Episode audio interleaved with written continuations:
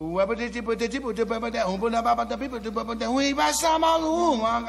love jazz. Pela curiosidade, pela novidade. Une conception musicale unique au jazz. feel the jazz music in a different way. Quelque chose qui n'a pas encore été joué. Freedom. Et nana. Et nana. Jazz and Co. Bonsoir à toutes et à tous, c'est euh, Jazz Co dans sa version estivale. Comme pendant tout l'été jusqu'à mi-septembre, on se retrouve de 20h à 21h sur Radio Campus Paris 93.9 pour euh, bah voilà, accompagner votre euh, été d'une bande son qui reste jazz sur les antennes de Radio Campus. Et plus de jazz tumeur, on a décidé avec Philippe de célébrer les 50 ans du Festival de jazz de Montreux, festival bien connu des amateurs de jazz, mais bien au-delà. Puisque ce festival avait commencé en 1967 et a accompagné euh, l'industrie du disque, de l'enregistrement et, l'ensemble en fait euh, des musiques dont on traite dans Jazz Co, il me semble. Oui, c'est vrai. Il y a 50 ans que le Nobs euh, lançait le festival de jazz de Montreux. D'abord sur une période très courte, hein, de trois jours, avec comme invité majeur la formation de Charles Loy, qui comprenait en son sein un jeune pianiste qui s'appelait Keith Jarrett. Et puis, à l'époque, le festival était dédié au jazz et au blues. Puis assez vite, euh, le festival va trouver sa place et va se dérouler sur les rives du lac Léman pendant 15 jours, puis 3 semaines, dans une ville qui est vraiment sympathique, très calme et sympathique, la cité de Montreux. Le festival, comme tu le disais, devient rapidement une référence car il s'est ouvert dès 69 à la pop music en invitant Ten Years After, ce qui n'a pas manqué de lever de vives critiques. Il est vrai qu'aujourd'hui, il n'est plus possible de parler de festival de jazz de Montreux, et d'ailleurs l'appellation actuelle est Montreux Pop Festival.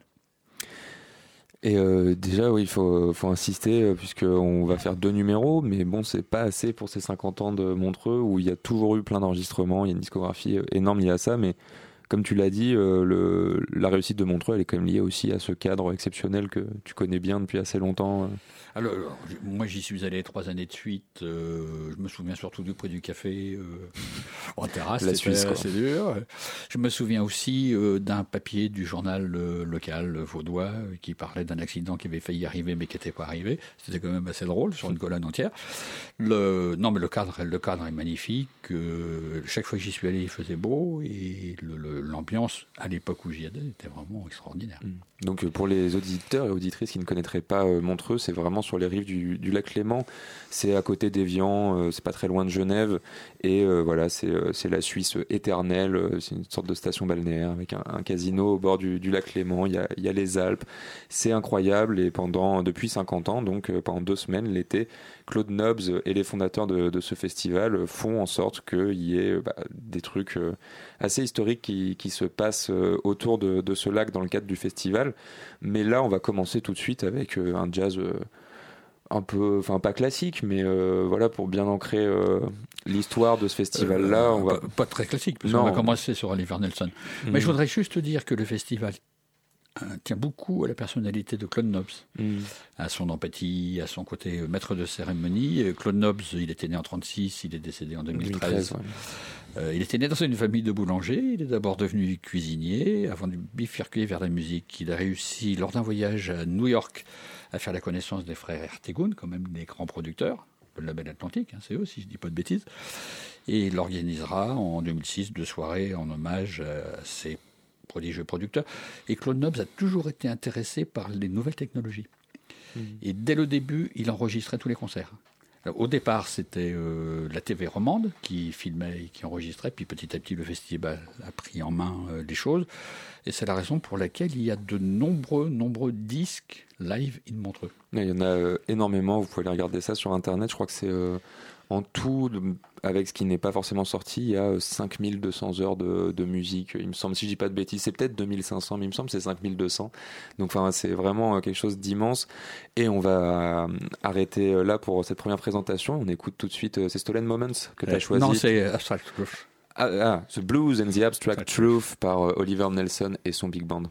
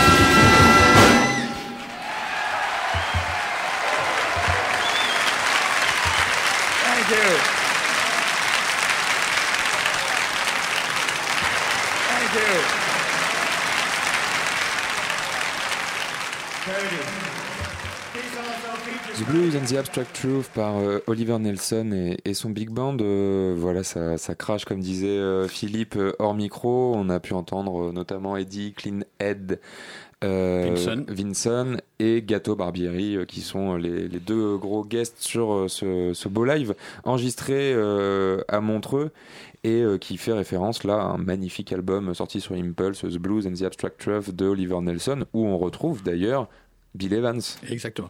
L'album s'appelle Swiss Suite. Et dans le dans l'orchestre, on peut quand même noter euh, Pretty euh, à la batterie, euh, Nana Vasconcelos au berimbau, Celine Morgan au congas, Stanley Cowell au piano. Euh, des gens plutôt pas mal, quoi. Plutôt du beau monde, oui. Et, euh, et dans cette veine, euh, bah, quand même très jazz, avec ces grands noms du jazz, Montreux a accueilli un, un, un panel incalculable de, de, légendes, etc. Et notamment euh, Bill Evans, qui est un des premiers à avoir mis euh, sur la pochette de l'enregistrement donc de, du concert qu'il a fait à Montreux le château fameux, de Chillon. Voilà, le fameux château de Chillon qui a accueilli des concerts et qui accueille encore, il me semble, des, Ah ouais. des concerts. Plutôt Et- classique. D'accord. Et plus et du coup, c'est un des premiers à avoir euh, sorti un album euh, enregistré en concert à Montreux avec ce château et qui est euh, un des plus beaux concerts, je pense, enregistrés dans la discographie de, Bill Evans. Concert assez fameux. On va écouter ça tout de suite comme témoignage des plus grands concerts de jazz qu'on a pu avoir, pour que certains ont pu entendre à Montreux avec ce live à Montreux. On écoute Nardis par Bill Evans Trio.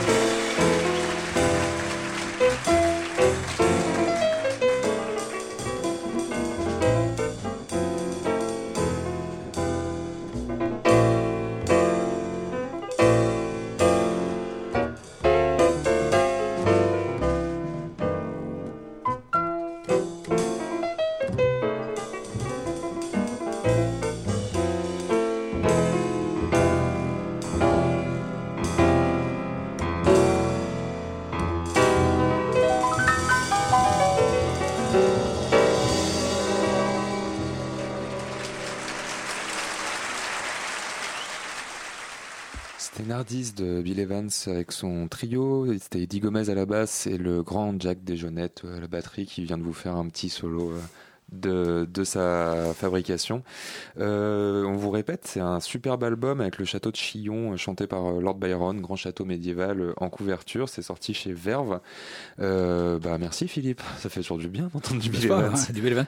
Surtout quand on le voit toujours évasif, vaporeux, romantique. Là, c'est plutôt sweet. Là, ouais, il sait où il va. Hein. Mais euh, et tout de suite, on va être fidèle à l'esprit de ce grand festival qui est Montreux. Dont on essaie de vous montrer qu'en dehors de l'image commerciale, il s'y est passé énormément de choses. Il passe encore beaucoup de choses en partant dans, vraiment dans d'autres univers. Et euh, on se met une petite virgule et après on enchaîne. Jazz Co. Radio Campus Paris.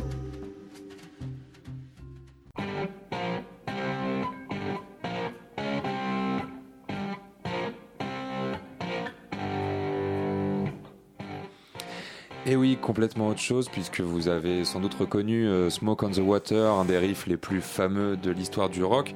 Alors, je sais pas dans quelle mesure euh, tout le monde sait ça, mais en fait, cette chanson parle de Montreux. Cette chanson parle de Montreux parce qu'en 71, lors d'un concert hors festival de Frank Zappa, la salle de Stravinsky a pris feu. C'est ça. Et c'est Claude Nobs qui a permis à tout le monde de, de- de- Enfin, de exactement. euh, c'est donc euh, il y avait Frank Zappa et son groupe les Mothers of Inventions qui faisaient. On était en décembre 71, il me semble, ou janvier, je ne sais plus, l'un ou l'autre. Ils faisaient un concert au Casino de Montreux, euh, hors festival, et euh, il y avait Deep Purple qui était venu pour enregistrer ensuite. Donc il va voir le concert de Frank Zappa. Et un membre du public apparemment a eu l'excellente idée de sortir une fusée de détresse qu'il a tirée dans le casino, ce qui fait que le casino a pris feu.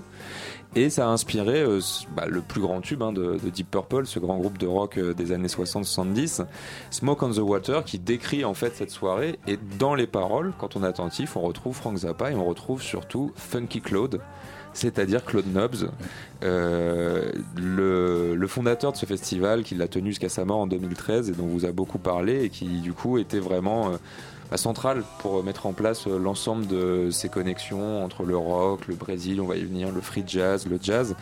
Et euh, je ne sais pas dans quelle mesure tout cela est su, mais Smoke on the Water nous raconte ça.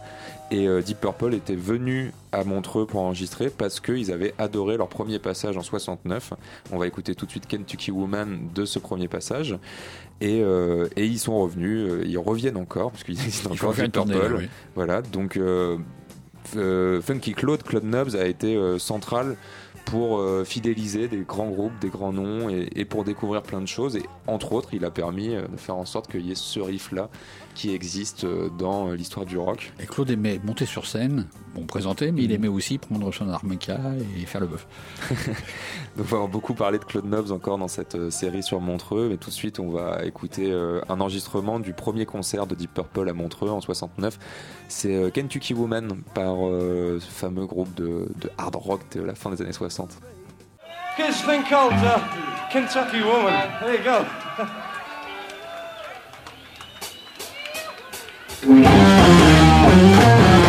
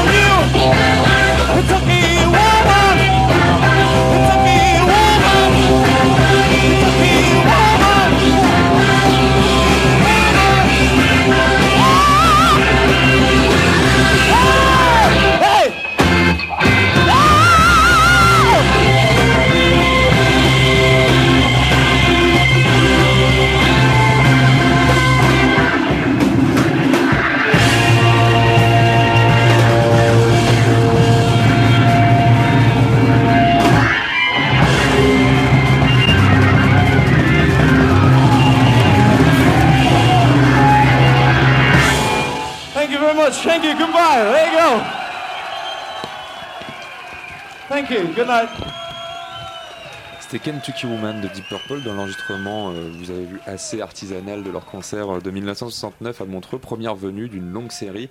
Et euh, tout de suite, puisqu'on est un peu sur le rock, etc., Philippe, tu as eu la chance, que dis-je, l'honneur, que dis-je, le privilège de voir Taj Mahal en concert à Montreux? J'ai même eu l'honneur de l'interviewer à Montreux. C'était pas simple parce qu'il avait un fils de 3 ans et qui avait fait tomber le jus d'orange sur Grave magnéto. souci, ouais. Euh, et puis Ah mon oui, anglais n'était pas toujours très très très simple. Non, c'était une soirée euh, dédiée au blues. euh, où Claude Nobs a fait venir euh, des bluesmen qui faisaient aussi la cuisine avant, euh, avant les concerts, hein, la, la- cuisine du Deep South. Dans cette soirée, moi je me souviens donc du passage de Taj Mahal et de B.B. King. C'était c'était en 4 79 ou 80. quelque D'accord. comme ça. Le... Donc il y a un bof de tous tous les bluesmen euh, qui, qui étaient passés hein, dans, dans cette soirée. Et j'avoue que les deux qui m'avaient vraiment fasciné, c'était Taj Mahal et B.B. King. Et on va écouter tout de suite euh, une version pas enregistrée à Montreux, mais euh, dans le musique, dans Mais qui est l'album juste de, de l'époque. musique Fouilla, voilà, qui correspond à cette époque dont, dont tu nous parles, mais juste pour resituer, euh, dès le début, en fait, Claude Nobs a fait venir euh, l'essentiel de la scène blues des années du coup 60, Alors, c'était 70, une de ses 80. musiques, c'était une de ses musiques de base, euh, Mm. une de ses musiques préférées. Là, l'intérêt de Taj Mahal, c'est que c'est un peu l'intello de, de, du blues. C'est un ingénieur agro hein, de, Mm. de, de- de formation, très lié aux Caraïbes, et donc le, le, le disque Musique Fouilla est assez assez rattaché aux musiques des Caraïbes avec steel drum euh, Mm. et son sax c'est Rudy Costas si je me souviens bien.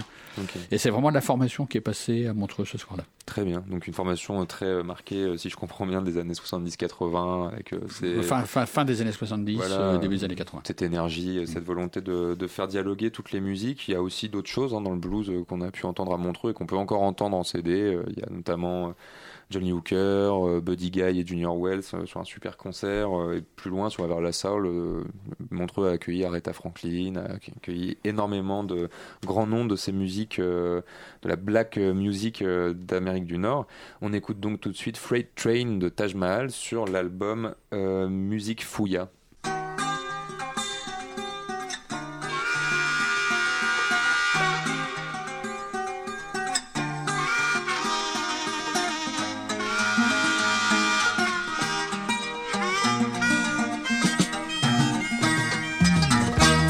Country has a great history of uh, railroads, you know, going from one place to another. And some of our country's finest citizens lived uh, across the tracks.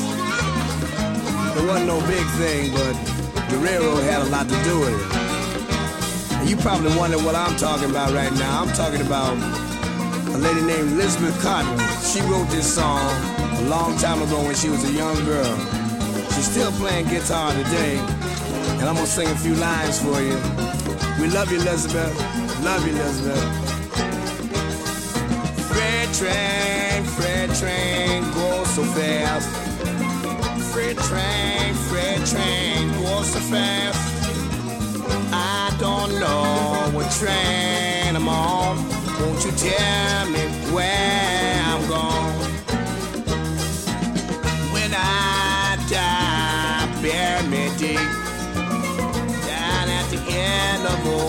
Chestnut Street.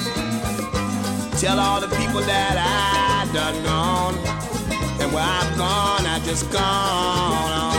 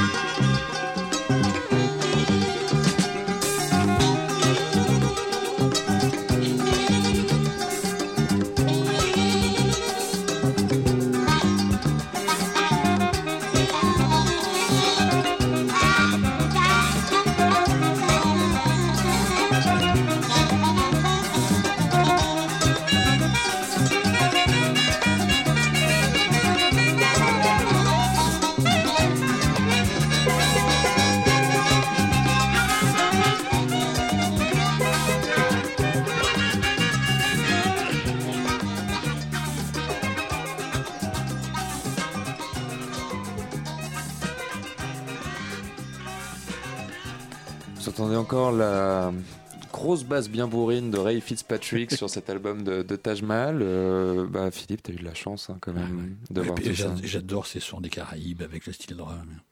J'adore ça. Et ben, on adore aussi. Vous êtes toujours à l'écoute de Jazz Co sur Radio Campus Paris. C'est la programmation estivale tous les lundis de 20h à 21h. Et euh, là, on prépare une série euh, qui est peut-être la programmation la plus bordélique qu'on ait jamais faite dans cette émission.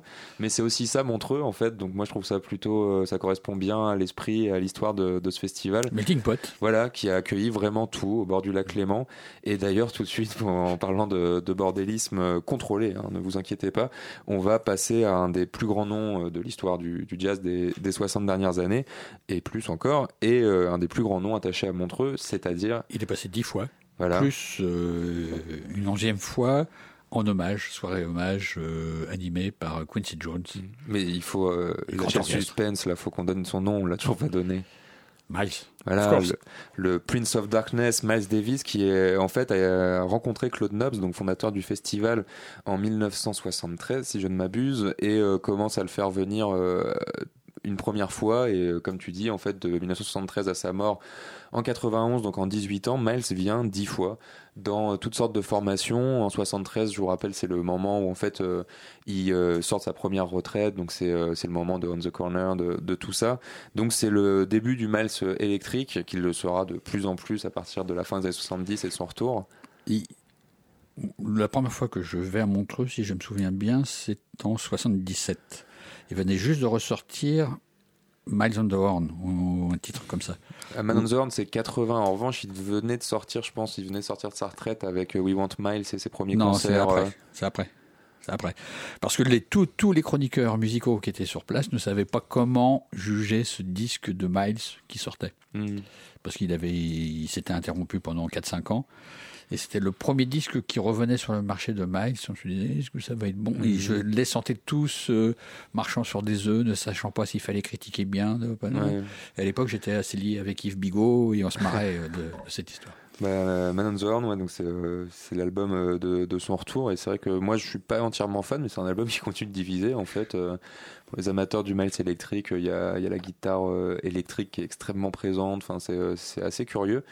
Moi, c'est pas le Miles que je préfère, mais c'est celui qui a le plus marqué Montreux. Et tout de suite, on va s'écouter quelque chose qui correspond pas du tout à tout ça, puisque c'est une reprise euh, par Miles et euh, l'orchestre de Quincy Jones de Blues for Pablo, qui est euh, Des titres magnifiques de Miles. voilà, de Miles qu'il a fait avec Gil Evans, qui est sorti sur euh, Miles Ahead, donc euh, en big band à l'origine, et là enregistré dans une version à Montreux, superbe version, que je vous conseille fortement, c'est Blues for Pablo par Miles et Quincy Jones à Montreux.